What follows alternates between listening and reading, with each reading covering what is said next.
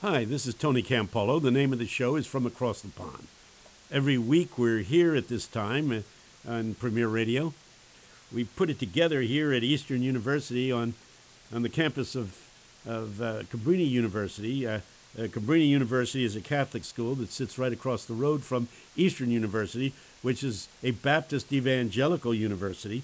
These are two highly sophisticated uh, universities that offer all kinds of programs in liberal arts. Uh, but we put together this show in order to communicate to people on the other side of the pond and uh, via our uh, our website, uh, which is redletterchristians.org. It gets all over the world. So what you're hearing will be uh, listened to in South Africa, New Zealand, uh, Australia, all over the place, and certainly across the United States as well as throughout the United Kingdom on the Premier Network we're we're here every week at this time, and and usually Shane Claiborne, the very prominent uh, author and speaker there in the United Kingdom, um, is with me, but he's taken the month off, so I'm doing a few shows all by my lonesome self, and uh, I've taken this opportunity to share theological insights that I have and developed over the years. Please write to me if you have problems with this uh, you can go to my, my own personal website, which is uh, tonycampolo.org. Okay, got that? tonycampolo.org. That'll get, get uh, you to write to me by uh, email, or you can write to me with snail mail. Um, uh, my address is uh, Eastern University, 1300 Eagle Road, St. David's, Pennsylvania, 19087. USA. I'll give that address again later on in the program. So if, if you didn't have your uh, pencil and paper ready, which you probably didn't, uh, you can get ready for the end of the show. I'll give that information again. Uh, we're here every week at this time. We are uh, into this movement called Red Letter Christians. Have you heard about it? It's a group of people who want to take Jesus seriously. You say, whoa, what does that mean? Don't all Christians take Jesus seriously? I don't think so. I think most Christians are uh, who are saved, have a personal relationship with Jesus, uh, have surrendered their lives to Him and said, uh, Christ, come into my life, uh, save me from sin, purify my heart, my mind, my soul. I want to be yielded to you, Lord. I want you to cleanse me and make me into the kind of person you want me to be. Here I am. Invade me, change me, make me into what you want me to be. That, yeah, you say, well, I'm a Christian. Well, no, you're saved. There's a big difference between, between being saved and being Christian. Being saved is what Christ has done for you on Calvary's cross. Becoming Christian means that you are transformed into the likeness of Christ. I'm on my way to being what Christ wants me to be, but I'm not here, not there yet. Brothers and sisters, it hath not yet appeared what I shall be, says the scripture. But someday I shall be like him. I'm on my way to becoming more Christ like every day.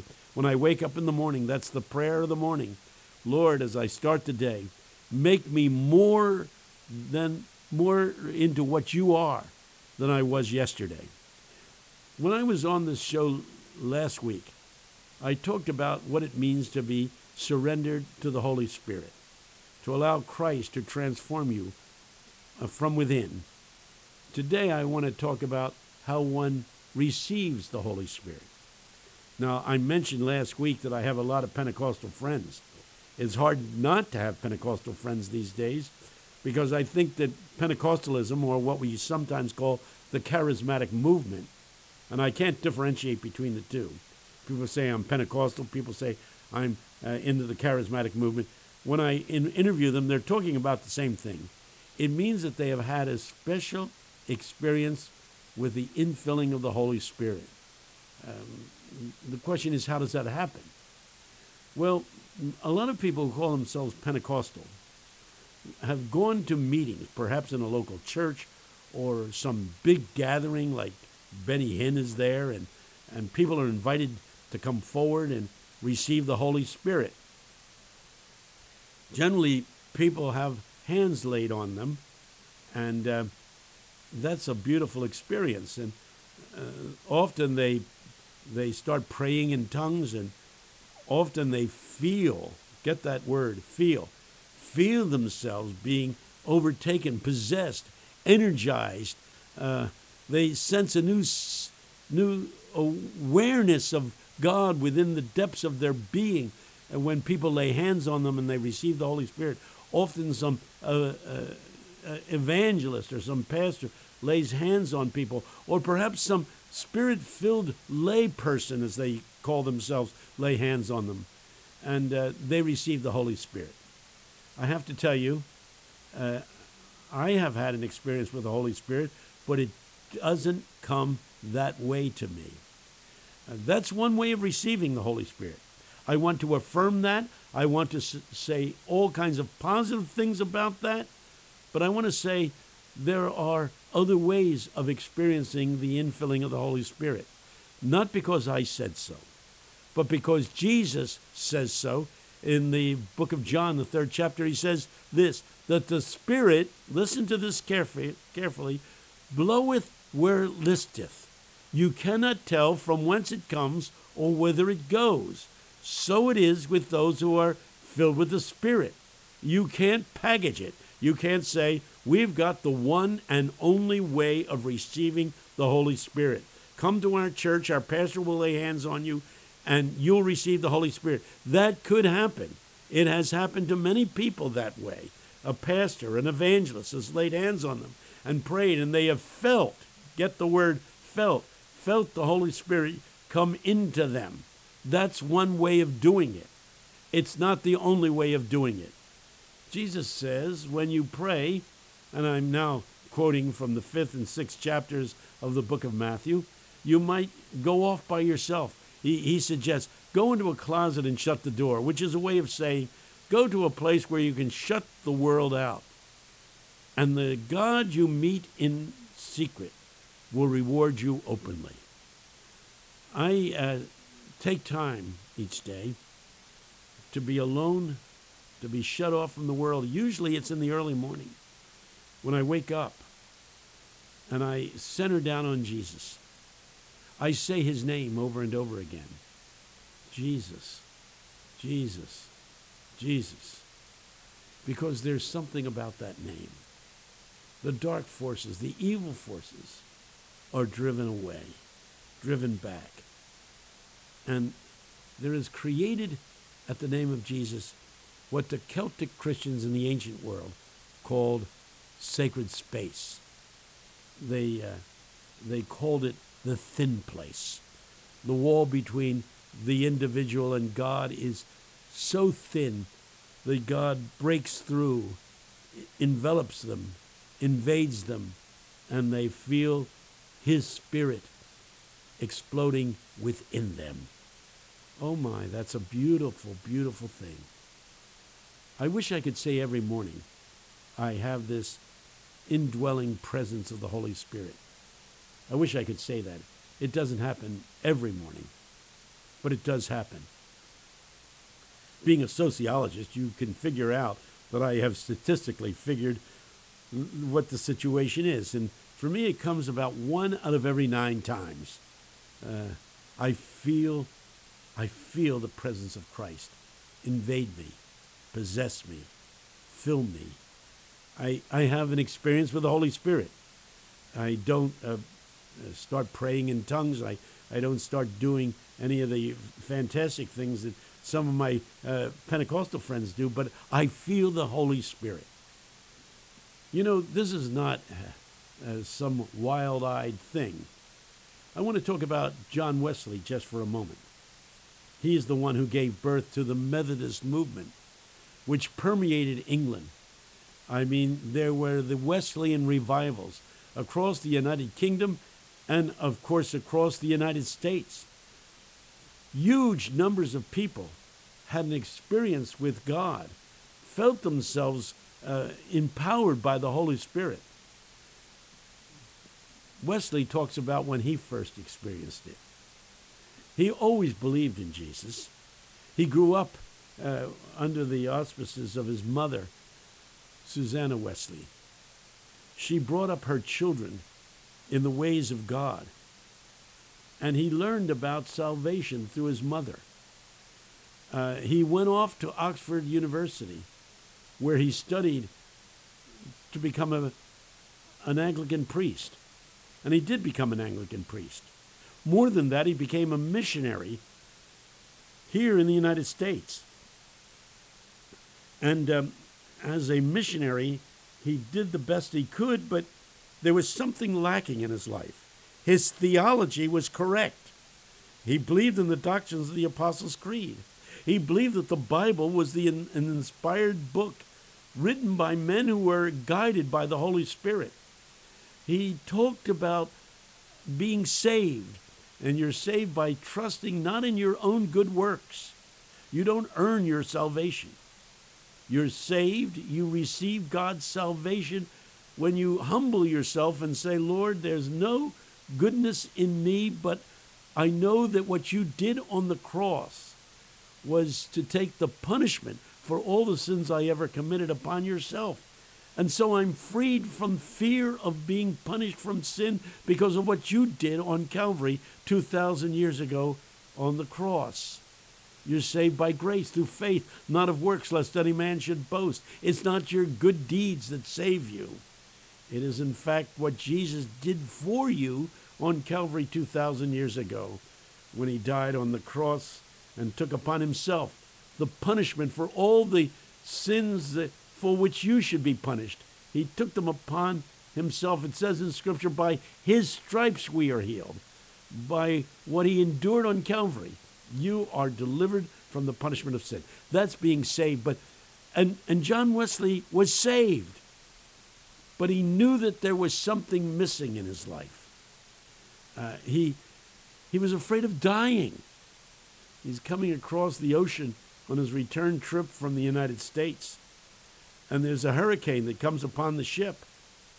And he's sure he's going to die and he trembles with fear. And he hears some Christians in the next cabin, Moravian Christians, singing hymns of praise to God joyfully. And he's saying, What's the difference between them and me?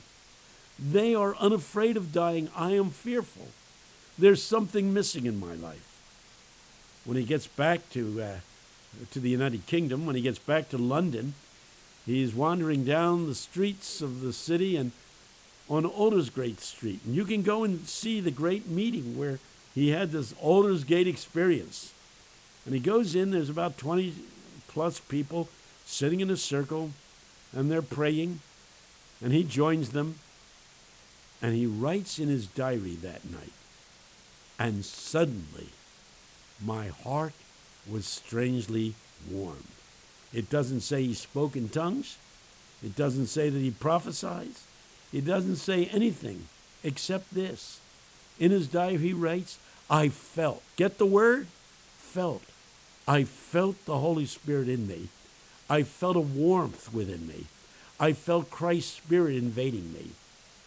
And that was the beginning of the great Wesleyan revivals that transformed England people by the thousands began to have these times of warmth with God.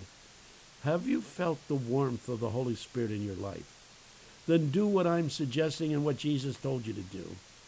If you haven't had a Pentecostal experience at a Pentecostal church or a, a Benny Hinn gathering or some gathering like that, go off by yourself. Perhaps like I do in the morning. Center down on Jesus drive everything else out of your mind. I remember the old hymn that we used to sing in our teenage years Turn your eyes upon Jesus. Look full in his wonderful face. Listen to these words. And the things of earth will grow strangely dim in the light of his glory and grace. Center down on Jesus. Open yourself up. And in quietude, in stillness, he will come into you. You know what it says in the book of Isaiah? They who wait upon the Lord shall renew their strength. They shall mount up like eagles and fly. They shall run and not be weary. They shall walk and not faint. Oh, that incredible renewal in the Spirit. But a few verses later it says, And in silence and in quietude he will come into you. That's not the only way to receive the Holy Spirit. My Pentecostal friends, give a different description of how they have received the Holy Spirit. I'm just saying how I have received the Holy Spirit, how the Holy Spirit has invaded me, has come to become a living presence in my life. To be filled with the Spirit is to feel His presence. Hundreds of years earlier, Blaise Pascal, uh, the one who uh, developed some of the basic rules of, of, uh, of algebra and uh, uh, quantum physics were, I mean, the greatest mind in the last 500 years, according to Einstein. He had a similar experience. He sits alone in a darkened room, and he writes in his diary the next day, 10:30 p.m. Fire, fire, fire. Not the God of the philosophers, not the God of the theologians, but the God that was alive in Abraham, Moses, Jacob, and the God that was alive in those great patriarchs of the past. I felt the Spirit of God. Have you felt the Spirit of God? You can, you, you can be saved, but if you're looking for something more, then perhaps you should go to a Pentecostal church, and if that doesn't do it for you, um, the uh, the surrendering in stillness and quietude to the Holy Spirit. Oh, that is an amazing event. Do it. And you say, Well, I did it last night and nothing happened. Keep doing it. Seek and ye shall find. Be patient. They who wait patiently for the Lord. It says that in Scripture. Wait patiently, morning after morning, and one day it will happen you will feel. You say, How can you be so sure? Because Jesus gives the promise whoever seeks will receive, whoever asks uh, will receive. Seek and ye shall find. Knock and it shall be opened unto you. So uh, do that.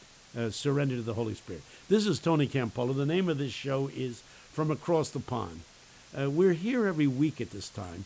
I say we be, uh, because Shane Claiborne, the famous author and speaker over there in the United Kingdom, is usually with me, but he's taking the month off. So I'm doing a few shows without him. And I, at this point, I'm basically sharing my own Christian experience and what has happened to me over the years as I have tried to live out the Christian life, not in my own strength, but in the power of the Holy Spirit.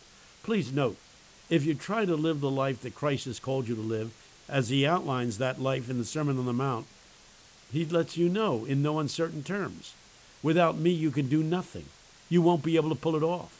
I mean, at the end of that passage on the Sermon on the Mount, I don't know whether you've ever read the fifth, sixth, and seventh chapters of Matthew, but at the end it says, uh, Be ye perfect, even as the Heavenly Father is perfect. You, Wait a minute. I'm willing to.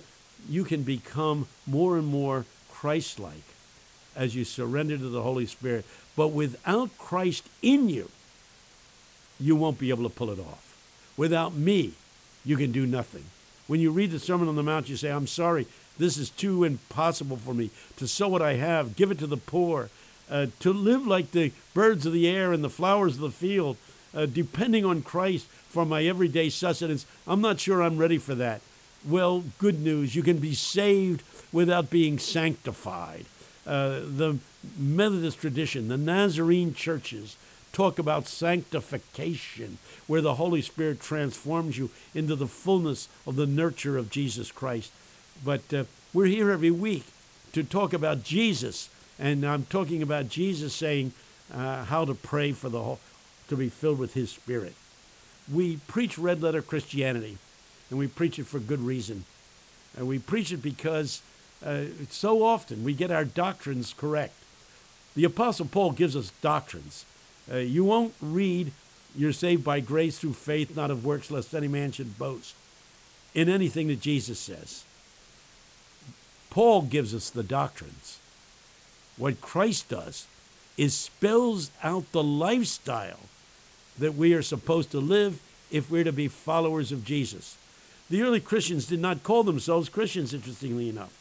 They called themselves people of the way. They uh, say we're going to live the way Jesus called us to live. We're people of the way. Go to the website, redletterchristians.org. Did you get that? redletterchristians.org. And you can learn all about this movement. There's a place to sign up. What's more is we want you to sign up. We want you to identify yourself. Uh, you can sign up and give us your email address, and you can read all about the uh, things that Red Letter Christians are doing day in and day out, week in and week out, by going to the website, redletterchristians.org. I've been talking about uh, the Holy Spirit and how to be filled with the Holy Spirit.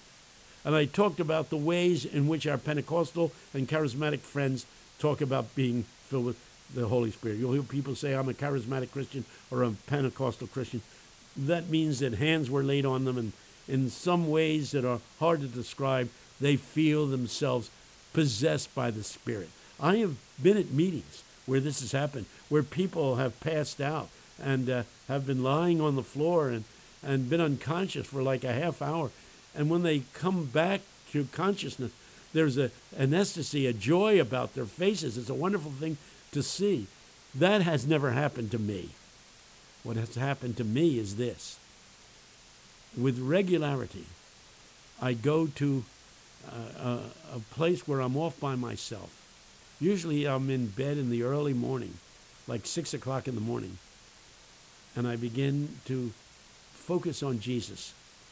I focus on him on the cross. I become very conscious of him there. I wait for him to reach out across time and space from the cross because Christ is, on the cross is not limited by time. He can reach forward from Calvary into your life and he can touch you if you open yourself up and say, Cleanse me, O God. See if there be some dirty, wicked ways in me and cleanse me, purify me. That happens to me. And I feel, get the word feel. I feel the Holy Spirit. You say, where do you get this feel stuff? You're to love God with your whole heart, mind, soul, and strength. The mind, you got to believe the right things. Your soul, that's the place where decisions are made. You've got to live out the ways of Christ as prescribed in the Sermon on the Mount and elsewhere in the red letters of the Bible. You know, the old Bibles had the words of Jesus, the teachings of Jesus, the lifestyle he calls us to live, spelled out in red letters. Read those red letters and live. You are my disciples, he said, if you do whatsoever I command you. Read those red letters. Find out what Christ demands us to do. He commands us to live out a lifestyle that's radical and extreme and you say, I'm not sure I can do that. I read the Sermon on the Mount. I'm not sure I can do that. You're right. You can't do it. But Christ living in you and through you, that can happen. I love when Paul writes, I am crucified with Christ. Nevertheless, I live, yet not I, but Christ liveth in me. And the life I now live, I not live through my own strength, but I live in the power of Christ who is in me. Is Christ in you? I, trusting in Christ for salvation is one thing. Having Christ in you, i.e., to have the Holy Spirit in you, empowering you from within, that is something else. And it's a second thing. Uh, some of my Pentecostal friends call it the second blessing. Well, I haven't had a second blessing. I have a second, a third, a fourth, a fifth, a hundredth. I mean, every day becomes an opportunity to experience the infilling of the Holy Spirit. I hope you give the Holy Spirit a chance to possess you and change you and transform you from within. I hope you come back next week because next week, what I'm going to be talking about is how, in fact, your life will become an instrument for changing the world, working for social justice. That's one of the consequences of being full, filled with the Holy Spirit. As many as are led by the Spirit of God, they are the children of God.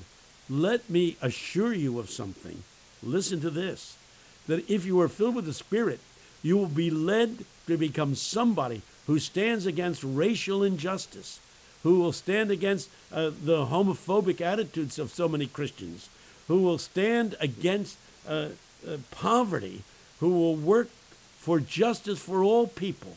It's one of the outworkings of the Holy Spirit. And so I hope you come back next week and listen in.